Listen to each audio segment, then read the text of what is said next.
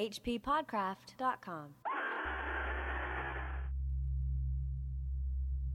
It was on a certain Thursday morning in December that the whole thing began with that unaccountable motion I thought I saw in my antique Copenhagen mirror.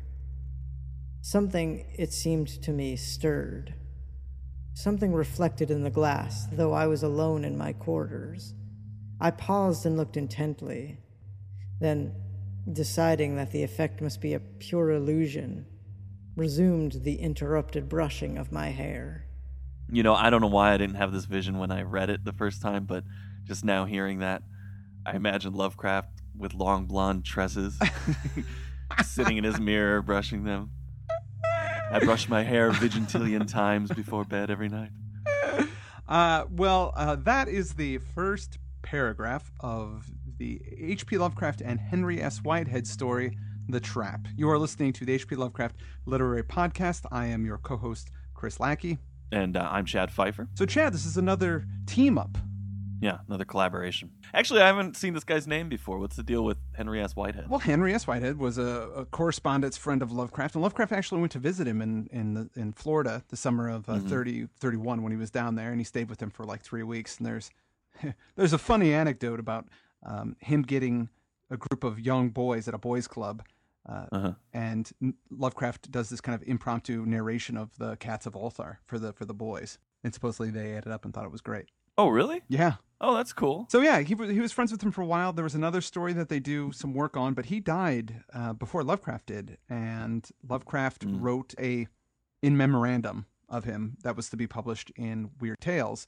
It got published, but it was edited down to like one third of what it was before Mm. because Farnsworth just thought it was too wordy and stuff, and you know got rid of it. But this guy, he's a very um, accomplished writer. He's written a ton of stories for Weird Tales, Strange Tales, and Adventure, and a bunch of other stuff as well. And then Arkham House took all of his stories and put them into two volumes. Uh, one's called Jumby and Other Uncanny Tales, and the other is West India Lights. So he was really influenced by his time in the islands and the.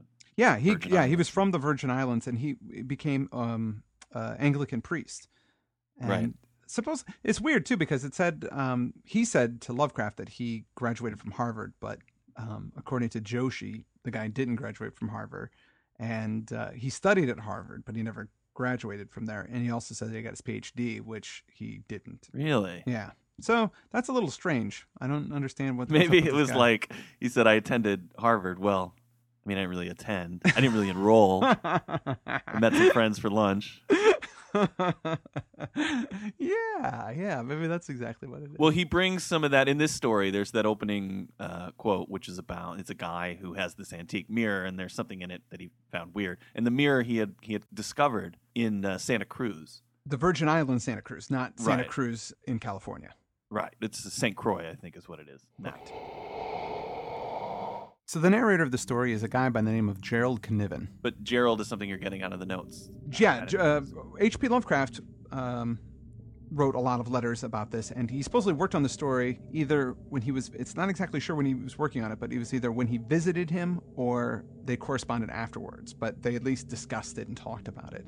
And Okay. in his notes, he mentions that the guy's first name is Gerald. But it's something that they worked on together. It's not him doing a revision of something that was. Well, uh, as far as Joshi can tell, well, this is what Lovecraft says specifically about it. He says that uh, he had to rewrite a lot of the characters, and he said that about three fourths of it was his.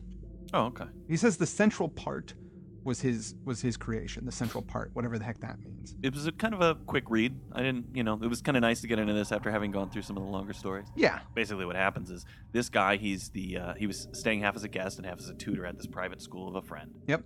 Our main character, uh, Canevin, and he had brought with him this old mirror that he'd found in, in Santa Cruz, which we'd already said. Right. And uh, he, while he's brushing his hair, he sees some kind of suggestion of, of motion.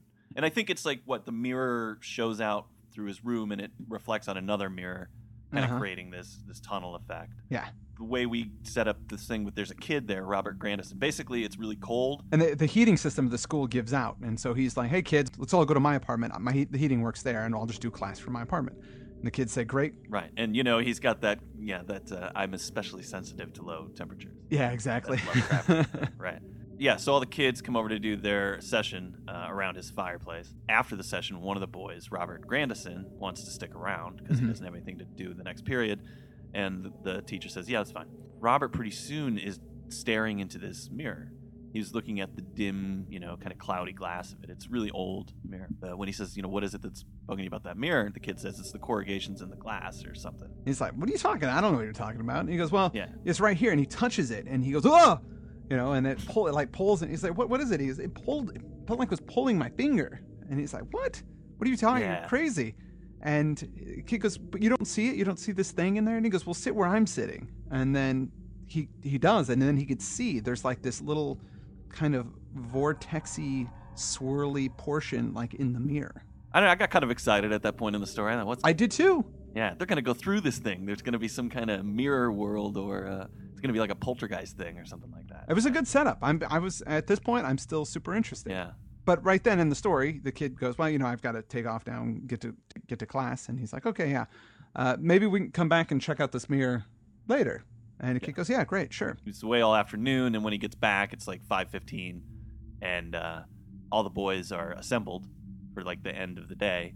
Yeah. and the kid isn't there. No. In fact, he, that's when he was going to grab the kid and say, "Let's go back and check out this mirror some more," but the kid's not there. Yeah. When everybody kind of realizes that the kid's nowhere to be found, everybody flips out and they start looking everywhere. It's, Yeah. It's kind of an embarrassing situation, you know, that the parents send their kid away to the school and like, we lost him. Sorry. Yeah, yeah, and they, I mean, the, the cops involved. His parents come down. They stay for about a, a, a few days, but things aren't looking good, so they go back.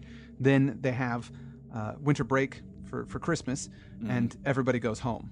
You know, all the kids go home, but there's you know real somber attitude because one of the kids just disappeared from the school. Mhm. So it's just the the headmaster, Jerry, and some of the help are there, and the headmaster's wife as well. He's kind of obsessed with this, you know, the, well, not obsessed, but he's worried about this kid, and that, that kind of made him forget about the mirror. So one day he takes a nap, and it's some kind of revelatory nap. He had this feeling that Robert, the kid, was trying to communicate with him in his sleep. Yeah, just the feeling, just the feeling. It really becomes strong in his mind after this nap that somehow Robert is still alive. And this is when the narrator suddenly breaks in with some crazy stuff. He says, "I look, I was in the West Indies for a long time, and because I was there." You probably won't find it strange that I'm a genius at sleep research and that I can granted that telepathic forces exist let's say they do okay they do and i they act really strongly on a sleeper and and because i was in the west indies i somehow understand all these yeah, he's more in tune with the Right. the other. Yeah, it, it suddenly becomes like uh beyond the wall of sleep beyond the wall of sleep. Yeah, so this Yeah. really has a beyond the wall of sleep sort of feel to it. And at this point, I th- was hoping Lovecraft was kind of past those types of things, but uh, we discover he is not. no this guy's an expert dreamer and expert at the telepathy of sleep and he actually has mental discipline that helps him you know pick up all types of strange things and remember them when he wakes up Mm-hmm. So he decides he's going to really go after it the next time he sleeps. He goes to bed hoping that he can get more clues about where the boy is. I must have dropped asleep instantaneously. And from the vividness of my dreams and the absence of wakeful intervals, I judged that my sleep was a very deep one. It was 6:45 when I awakened, and there still lingered with me certain impressions, which I knew were carried over from the world of somnambulant cerebration. Filling my mind was the vision of Robert Grandison, strangely transformed to a boy of a dull, greenish, dark blue color. Robert desperately endeavoring to communicate with me by means of speech, yet finding some almost insuperable difficulty in so doing. A wall of curious spatial separation seemed to stand between him and me, a mysterious, invisible wall which completely baffled us both. Hmm. So uh, a dark blue green Robert has showed up to into, into his dreams. And it's weird because even if he, um, if Robert goes a distance away from him, he grows larger. Yeah. When he gets closer, he gets smaller. It's as if the perspective is inversed. All the laws Yeah. of time and space no longer apply. and it was very difficult. Robert's trying to speak with him and communicate with him, but his his speech is very abnormally thick and dull. Yeah. and it was it's hard for the narrator to understand what he's saying, and he has to kind of really rack his brain and try very very difficult to comprehend him. But at, the, at this point, the narrator s- starts to piece things together. That Mhm. wait a minute, that mirror, something strange was going on with that mirror. I bet you this has something to do with it. That leads him to uh, some good it- uh, italicized words. And in some outrageous fashion, Robert Grandison had passed out of our kin into the glass and was there immured, waiting for release. He was in. He's he's trapped in the mirror. He got sucked into Yeah. the mirror somehow. He's trapped in mirror world. Well, he he decides he's got he's got to solve this puzzle. Mhm. He basically starts hardcore sleeping. I mean, he, he actually washes over it in the story, right? He says, "I Yeah. don't need to go into detail about the number of times I put into this, but he Yeah. just kept, keeps going to sleep every chance he can and and trying more and more to communicate with Robert. And he does eventually get Robert to sort of tell him what happened, which is that Robert had gone back. He was really fascinated by the mirror, and Mhm. All through school, he had it in his mind to come back and, and check it out some more, which he does. He goes back to uh, the teacher's quarters at around two uh, two twenty, but he he's not there. Mhm. So the kid's just like, well, I'll just you know have a look at the mirror by myself. He gets this overwhelming kind of urge to put his hand on that center of the glass. where Yeah. there was that weird shape or the whorl. When he does it, he feels this suction, and immediately after that, he's he's been wrenched into the mirror. So it, it just that's how it happened. Yep. That's what he learns from him. Robert feel you know he can see that his it's Bizarro world in there, right? I kept It is thinking, Bizarro World. Goodbye, me and Bizarro. while I was reading We this. walk through walls and hang pictures on doors. Everything's into opposite world. In fact, that's when this was a strange thing. He says I, that made it suddenly. I could realize why Robert had a hard time speaking with me because his teeth and tongue and vocal cords must be reversed in there. What does that mean? His face is inside out or Uh, something? That does, yeah, it's ridiculous. It's I, that's one of those things that was really driving me crazy, and also about Bizarro World, uh, because it's not opposite. Because if it was opposite, either he's flipped, like it's a mirror opposite, or is he turned inside out? It's really inconsistent throughout the story what opposite means. yeah, right. Like it is in Bizarro World because he'll say in Bizarro World our tires are square. Was that really the opposite of a? No, it's not the opposite. Well, I guess it's Bizarro World. It is. Be- he's not calling it opposite world. He's calling it Bizarro World. True, it's just bizarre. So I'm defending Bizarro World, but not this story. Bizarro World is more consistent than this. You're saying, yes, a- Which is- absolutely. which is which is opposite world. Okay. Jerry the teacher, he's not telling the anybody about this because nobody would believe him. It's too crazy. Of course not. Yeah, and uh, you know he still has meals with the headmaster and all those things, and everybody's still really sad about it. But he it drives him more t- to try and figure out a way to communicate more steadily with him and get through this weird opposite physics so that they can actually start talking. Well, he does, and through the sleeping, he finds out that he's not in there by himself. That there are other people in this mirror world with him. Among the earliest particulars which Robert gave was the fact that he was not alone in his confinement. Various others, all in antique garb, were in there with him. A corpulent, middle aged gentleman with tied queue and velvet knee breeches who spoke English fluently, though with a marked Scandinavian accent.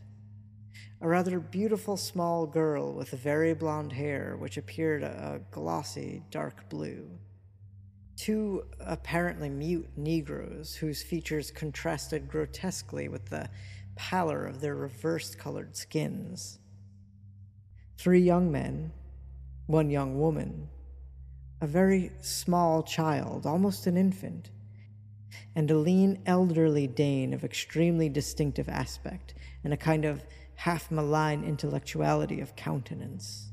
This last name individual, Axel Holm, who wore the satin small clothes, flared skirted coat, and voluminous full bottomed periwig of an age more than two centuries in the past, was notable among the little band as being the one responsible for the presence of them all.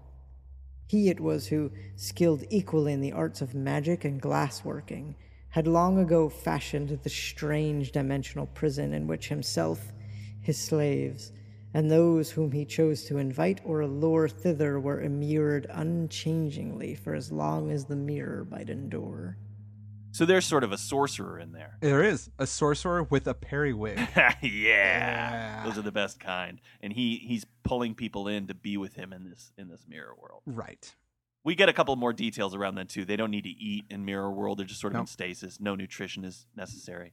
And it goes on to give you more details about Holm. He was born in the early 17th century and was a glassblower and molder in Copenhagen. hmm I- legendary around Europe for his craftsmanship. In fact, I think it says even he's the first master mirror worker. Yeah. Uh, Yeah. You know, and but he also begins serious studies of the fourth dimension, uh, other things that might be out there, and he says, well, maybe mirrors are the way that you get into other dimensions. Yeah. And maybe if I can construct a mirror that sort of has the right strange whorl configured piece, I can enter into these things so that I can prevent death from happening. In a way, this reminded me of, of Cool Air. It's that same kind of premise. I'm going to figure out some way to beat death.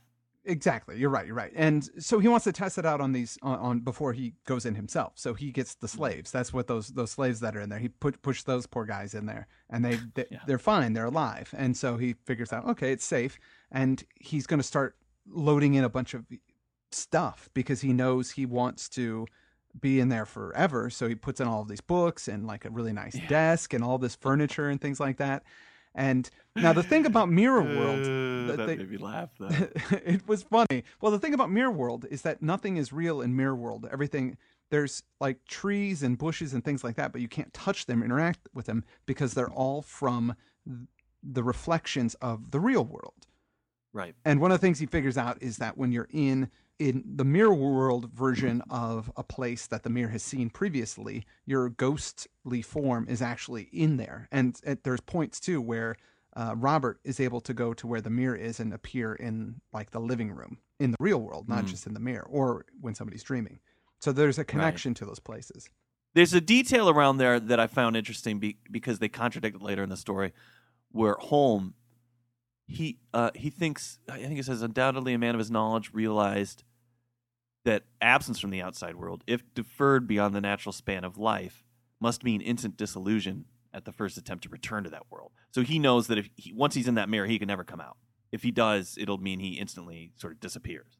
Right, right. so the narrator knows that, but later on he he acts as if he doesn't know that. You know, he what's going to happen? I don't. He's I got to be careful when I try to get Robert out of here because the thought of that sorcerer being here in my living room is terrible. But, Yeah. you know, he also knows that that's not possible. So I found that stupid. that's all I'm saying. maybe from that that's what the sorcerer thought but then our guy jerry goes oh wait you know what i've got a way that might work that that'll get get out robert but it also might Mm. release the sorcerer that's what the sorcerer I thought guess. there's no way out maybe being on the outside he figured out a way to get people i don't know it's it's it's know. it's not it's not great writing uh, you know I'm when he talks about he sent ahead of him his books and his writing materials and the chair and table of workmanship, you know, I just at some point he's going to get tired of those books, right? yeah i know because he's in there for eternity. It just it made me thought like, what if in the it was the 1980s when you did it, you know, 20 years later, you're stuck with your VHS copy of Harry and the Hendersons and you know the same three books. right back to the future Yeah, yeah i mean it's great those are great movies i love them but how many times can you watch them i mean it's eternity Anyway, well, he's in there with his slaves. He figures out at some point how to get more people in there with him. He kind of has a telepathic method of. starts learning to telepathically communicate with people on the outside. Mhm. And so he starts tricking people to, to kind of come in the mirror. And that's who all these other folks that are around in the in the mirror world uh, Yeah. over the years. Now, nobody's come in for a long time because that, if, if you recall, the mirror was kind of in storage after he picked it up in the West Indies. He just put it away Right. for quite a few years. So nobody's, you know, you have to have that mirror to get into it. And that's just been out of commission. But now it's back, and poor Robert was the first guy to get sucked in. I just, I, th- I would have thought that Holm, I mean, he's a genius in that he discovered a way to go through a mirror to get into another dimension, yet he doesn't seem to have taken much action to preserve that mirror. I mean, it seems like he just sort of let it go. Yeah, yeah. You would think that you would um, entrust generations of family or, or something, or Pass it down in a will, or, or, you know, so it doesn't get. What if it ends up being the mirror in the guy's basement in Silence of the Lambs or something, and that's what you all have to look at all day long? You know? or make it a really beautiful mirror and have it somehow put into into a museum, so that like you always will have access to lots of people. You know, that's what I would have done. Because obviously he was this master mirror maker, and just go, you know what? Hey, when I die. If or disappear, I want to donate this mirror to this museum, and you know, like, Right. boom, that you know, that's you got it there. Instead, it's passed from yard sale to yard sale. right. So, with all this information, uh, our man But Holman, I should mention though, Holm is kind of he's got a menacing. There's something menacing about him because when the boy communicates with the teacher, he always Right. does it when Holm's not around right? He's in Mirror World. he's definitely an evil sorcerer. Yeah, the guy that's actually been helping him out was the the other fellow who, um, the kind of corpulent English or white Mhm. guy with the Scandinavian accent, was Herr Thiele, I think was his name, and he's the one that's sort of been filling in Robert on all the Right. on all the information. So he's kind of his ally in, in that in that world.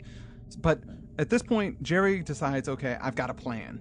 I don't know. Mm-hmm. They don't. It doesn't explain why he thinks this plan will work or what physics it's based in or what kind of magic. But his plan is to get a get a glass cutter and cut the whirl out of the mirror. Which to me isn't much of a plan. He- at least he admits it. He says, "My, pro- eh, admittedly, this wasn't a very complicated plan."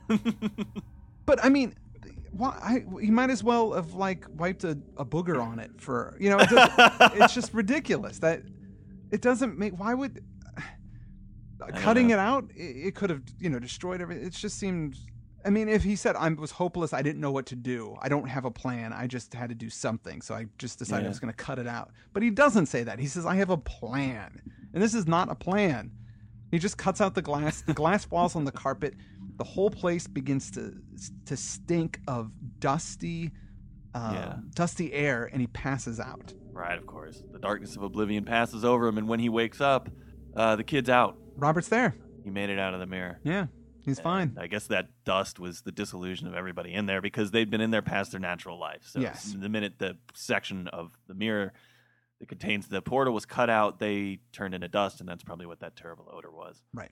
Well, now now he's got to enact his plan. Your favorite plan. Oh yeah, well he's got to he's got to explain where this kid's been because the kid's been missing for a while. Yeah, a couple weeks. Uh, and yeah, yeah. he's got a great plan for that too. It says, I need mention only briefly my method of restoring Robert in a seemingly normal way. How I smuggled him out of the window in an old hat and sweater of mine, took him down the road in my quietly started car, coached him carefully in a tale I had devised, and returned to arouse Brown with the news of his discovery. He had, I explained, been walking alone on the afternoon of his disappearance, and had been offered a motor ride by two young men who, as a joke and over his protests that he could go no farther than Stamford and back, had begun to carry him past that town. Jumping from the car during a traffic stop with the intention of hitchhiking back before call over, he had been hit by another car just as the traffic was released, awakening ten days later in the Greenwich home of the people who had hit him. On learning the date, I added, he had immediately telephoned the school, and I, being the only one awake, had answered the call and hurried after him in my car, without stopping to notify anyone. "That is a terrible plan. It's a terrible plan. It is full of holes. There's all of these other people that don't exist." Yeah. in the plan. He'd been offered a ride by two guys who, as a joke, carried a poor kid really far. And then when the kid jumped out, somebody hit him. Yeah. So who is this guy who hit him with a car? And then he was for 10 days, he was unconscious in the home of some nice people. Oh, I guess he's in the home of the people who hit him. Yeah. 10 days unconscious. Did they contact a hospital, the police, No. anything? What were they doing? No. Just letting him sleep for 10 days? That Yeah. kid's in serious trouble if he's in a that's a coma. It's a coma. Yeah. That is So the kid was in a coma in somebody's house who didn't contact anybody. The kid woke up and called, and our guy even says, Well, I was the only one awake. How does he know he was the only one awake? He can't corroborate that. Yeah. Somebody else could have heard the call, but there was no call and they didn't hear it. Seriously, this is the worst plan. It made me furious when I got to this Yeah. part of the story It's because he says, Of course it worked. Yeah. Of course my plan worked. Why wouldn't it? And I'm like, What do you mean? Just the careless scrutiny just makes the whole thing fall apart. Yeah. Yeah, you could easily. I mean, if I was a parent and I go, "Oh, where where was he? What happened? Oh, these people had him. These people. Who are these people? We need to call the police." Oh no, no, he was just unconscious with them. Nobody checks into it at all. Or even even if you're thankful, you're like, "Wow, they took care of my son. Those are nice people. I want to meet them." yeah. You know, it's just it's who would just let it go. It seems it does seem completely preposterous. Jerry does some research and finds out this thing about uh, finds out a lot about Axel Holman. He was this Luciferian of of renown, born in in 1612, and goes into all this stuff about the Loki mirror, the Loki glass, and and uh, compares it to like Thor's hammer and all these other things. the mirror itself, before he added this dimensional gate, was enchanted. He purloined it from a fellow sorcerer who had entrusted it to him for polishing. That's how he acquired the mirror. He, some sorcerer was like, "Here is my enchanted mirror. Please be careful when you polish it." and he made off with it. It's just so stupid. You would think the sorcerer would want want that mirror back eventually. Yeah, I mean, he purloined it. He just took off with it. But this guy's the master mirror maker in all of Europe, so I don't imagine that it would have been difficult for him to, you know, to hey, find give me my mirror back, buddy. I, I know exactly where you are. Yeah. But that's the big revelation, right? The kid when he comes out of The kid comes back. Yeah, his heart is on the other side of his body. He writes with his left hand instead of his right hand. He's mirror boy. Not completely. He'd started re-reversing, but it just didn't completely finish. So his organs are on one side of his body. Really Right. weird. Yeah, he he sees that he's writing.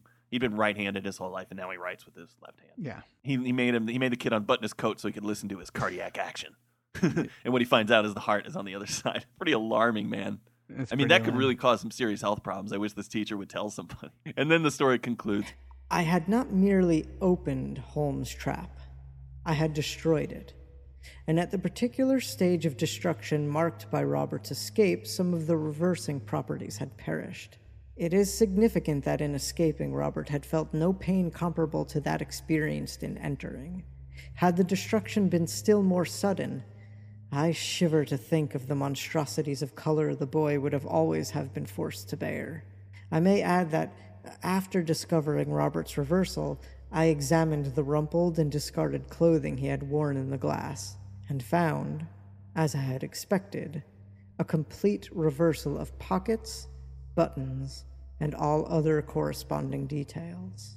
At this moment, Loki's glass, just as it fell on my Bokhara rug from the now patched and harmless mirror, weighs down a sheaf of papers on my writing table, here in St. Thomas, venerable capital of the Danish West Indies, now the American Virgin Islands. Various collectors of old sandwich glass have mistaken it for an odd bit of that early American product, but I privately realize that my paperweight is an antique of far subtler and more Paleogean craftsmanship. Still, I do not disillusion such enthusiasts. And that's the end of it. Yeah. Yeah. So he keeps the mirror for some reason. I don't know why he did that, but uh, Eh, I guess it's a sorcerer's mirror. Maybe it comes. It'll come in handy in the future if he needs to do magic. I don't know. The story was lame. It was lame. Yeah, I didn't like it that much. Had a kind of interesting opening, and then Yeah. dull. Yeah, I was interested in the in the beginning, and then uh, quickly became bored and didn't really want anything more to do with it. I, I don't have a lot of knowledge about this author. I know that there's some argument I saw online where people are saying that some of his writing is somewhat homoerotic or, or maybe he was gay. I don't really care. But I, as pertains to the story, and I, I'll be the first to say, you know, when I was a student teacher, it used to drive me absolutely crazy that I had to always be concerned. Like if a, like if a, gr- a female student was in my classroom and she wanted to talk to me, I made sure we spoke in the hallway so people didn't, you know, think that we were alone in a room. I have to do that because just the current climate, people just make these Yeah. assumptions that everybody's. A, a, pe- a pedophile and that kind of Mhm. thing. It's very frustrating, and I don't like it when people read that kind of stuff into stories. But I got to think that the parents in this would think, what? So this kid disappeared for what? And you're the only one who knows where he went, and you got this trumped up stories. Yeah. What's going on here, buddy? What's your relationship to this kid? Like the whole story had a kind of pedo vibe to it. I just got creeped out by it, kind of. I, I, I didn't mean to, but I did. Right. Yeah. There was. Yeah. I get. I the thought did cross my mind that he was in in you know in the room having students, young boy students, hang out with him in his place, Yeah. and then he's kind of has him tr- in this mirror, trapped in a mirror. You know, sort of. yeah.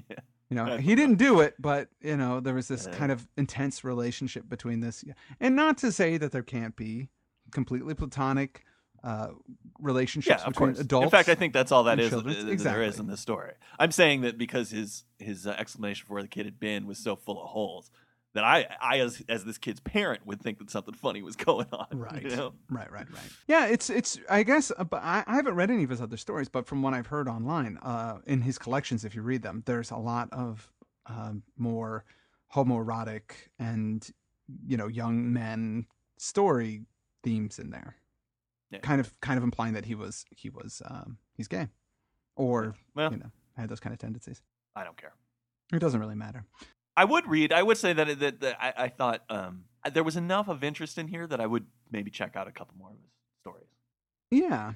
Yeah, I'm curious to how much is well because if if the last three fourths of this were Lovecraft's, I then I'm saying I, you know that's kind of where it took took a crap for me. The beginning was was good. Yeah. I was interested. But if his other stories are about the West Indies and, and maybe some maybe some good voodoo things. Yeah, he does write a lot of voodoo stories as well. Yeah, Yeah. he was really into that stuff. So you know that might might I be like that. Might be interesting. I, I'm curious. I'm I'm curious. I've never even heard of him before this story came up. So Did this? You might have already said. Was this story in Weird Tales? no, it got published uh, in. It was just part of the Arkham House No, no. edition later. It got p- published in Strange Tales in March of 1932.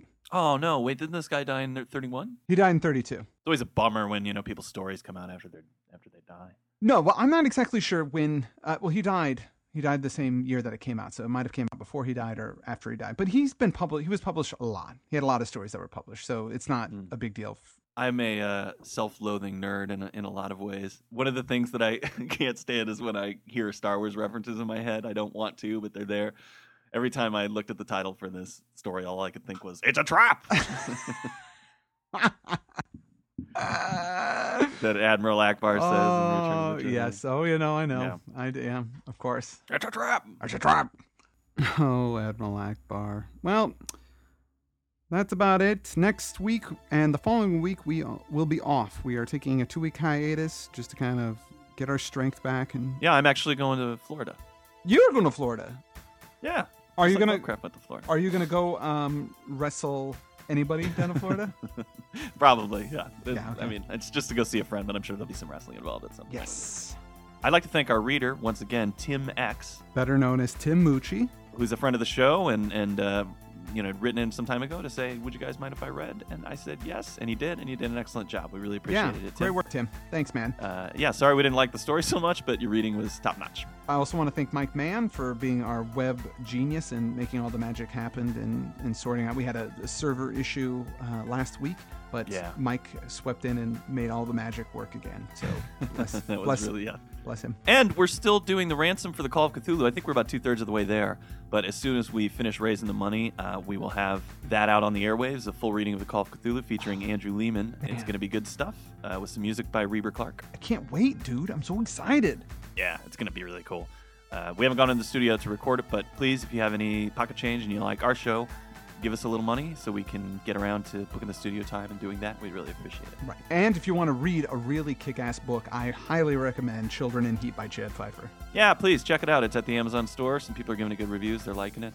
Yeah, and if you don't Uh, have a Kindle and you want to read this book, send us an email. We'll get you a copy of it somehow. You know, we'll, you know, you could do a PayPal thing. We'll we'll work it out and give you a PDF. If you want to read this book, we can make it happen. we can. we can do that. Yeah, that's a good idea. We'll send the PDF to people if they want to. Exactly. It out. Exactly. All right, cool. All right. Uh, with that, I am Chris Lackey, And I'm Chad Fifer and this has been the HP Lovecraft Literary Podcast. here at hppodcraft.com.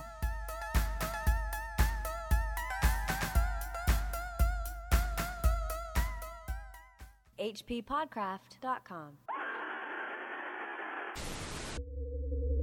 It's a trap!